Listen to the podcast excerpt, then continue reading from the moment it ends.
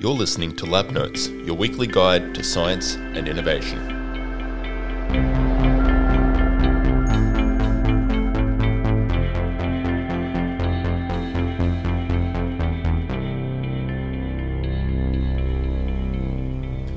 Hello, I am Mark in het Panhuis. And I'm Leo Stevens. And welcome to The Brief, where we cover two concepts from science and business. G'day, Leo. What have you got for us today? Hey, Mark. Today we're talking about key performance indicators. So, KPIs, as they're referred to, they're a set of measurable outcomes that have been deemed to be a good reflection of whether a person or an organisation is achieving the goals that were laid out for them. To give a simple example, a runner might measure their success based on the time it takes to run each kilometre. KPIs are an extremely common tool for business management, both to measure how the business is performing as a whole and also to help gauge how individual employees are meeting their specific objectives.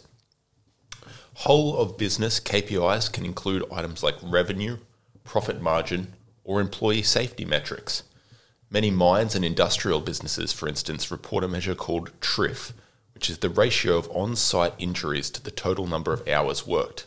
In this case, the business tries to minimize their TRIF by creating the safest workplace possible.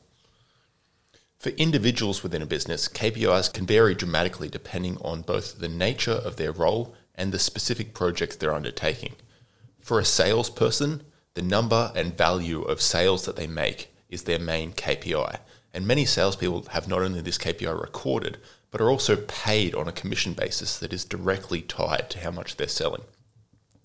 For an engineer or a scientist, however, KPIs are much more likely to be based around attaining milestones in their specific project, preferably on time and on budget. So that's roughly what a KPI is. Very interesting. Can, can I just take you back because there was a, a, phrase or a term that I couldn't gather. What, what was the term that you mentioned? Injury versus hours worked. So TRIF, the total recordable injury frequency. So if you've got a mine site with you know a thousand people on it and one person gets injured, you divide that one injury by the number of total hours worked across the mine site. So 40 hours per week times nine or a thousand employees times 52 weeks in a year. Um, that will generate your TRIF. So the calculations can vary, but in general, it's it's about providing a metric of how often people are getting injured based on how many hours are being worked. See, I heard truth, but it's TIRF. T R I F. T R R F. That's great. So you mentioned something about goals being laid out for a business. Who lays out the goals? Is that the chief executive order or the? Yep. So the, the C level executives are a big part of that. Um, so that includes the CEO, the CFO, the chief operating officer, uh, but it will also include the board members, the executive directors and non-executive directors on the board. Um, and it can include shareholders in small businesses too. So um, if you've got a very large shareholder who owns 40% of the business but isn't reflected in any other way, maybe they will have their say in terms of what the business should be achieving. But yeah, certainly the executive team and the board will collectively be getting together to set those metrics. And can you uh, briefly outline what would be the differences in KPIs for employees versus employers? Is there such a thing as difference? I guess employers would probably judge themselves by the business's overall metrics. So they would be kind of viewing their performance on the same basis as revenue, profit, margin, injury frequency, those kind of ones.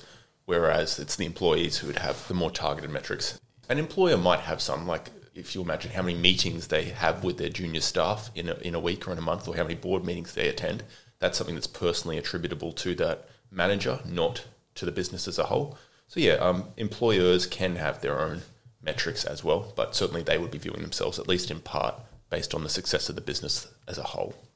And we'll probably have to leave it at that. So let me talk to you a little bit about key performance indicators for researchers. So universities employ scientists to support their two core activities, that is teaching and research. And the performance of these activities is evaluated through a number of KPIs, which are both used to rank researchers, but they're also used to rank the universities in either a national ranking or a global ranking. So KPIs for research include income, which is dollars obtained from government and industry sources, productivity, which is measured in the number of publications that a scientist produced, reputation, which is linked to the publications, a number of publications in prestigious journals, because all journals are ranked as well. Influence, which is the number of times a publication is liked or what is called cited by other scholars, and training, which can be something like the number of PhD completions that a scientist has achieved. There are also obviously KPIs linked to teaching, which mainly comes from student feedback and from leadership in course development. And there's also a third category of KPIs, which isn't immediately obvious, as it isn't really directly related to what is normally considered as the core activity of a university. So these KPIs are mainly related to the volunteer activities such as peer review, outreach activities, and services for the learned societies. And I think it's very easy to draw a parallel with the world of business as KPIs are a general term. And these are, very briefly, the key performance indicators for researchers. You said services to the learned societies. What, what is a learned society, Mark? So, a learned society can be something like Engineers Australia, the American Chemical Society, the Materials Research Society. So these are societies that have been started for promoting activities. They're usually also publishers, so they publish journals and they organize meetings, or in the case of Engineers Australia, they do accreditation of degrees. Right, yeah, I think we might call that a peak body. Yeah, like a peak body. Um, I wanted to ask too, you know, as a researcher, as a teacher, how transparent are these metrics to you on a day to day basis? Do you know where you are ranking compared to your peers? Absolutely. It's like a game, it's like following the tables of your favorite sporting team. I rank myself every day, I check on my rankings every week, I check for accuracy. I will query if something isn't accurate in my record that is that is publicly available. And in particular in Australia, we're obsessed as scientists with rankings because rankings are directly related to how well we are going to be able to obtain uh, funding even though it's not there's not an immediate direct link but if you you need good rankings to get funding and I guess if this information is very open to researchers and they can see where they sit in the competitive league tables, how much do you think it affects how researchers are behaving day to day to try to game that system to try to boost their ranks? There's a phrase that has come up over the years which is called publish or perish.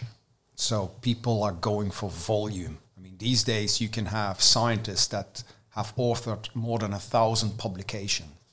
So, and I just leave that there hanging there, a thousand publications. That is a phenomenal amount of number. So, back in the olden days, when I went to university, scientists would generally focus on publishing in-depth papers that were sort of near complete studies whereas now a lot of the times we're trying to get to a certain point where we're confident enough to pull the trigger and submit our paper for publication even though we might not have fully sorted out everything Oh well, well that's all the time we've got for the brief today. But thanks for that input, Mark, and we'll catch you next week. Yeah, see you all next week.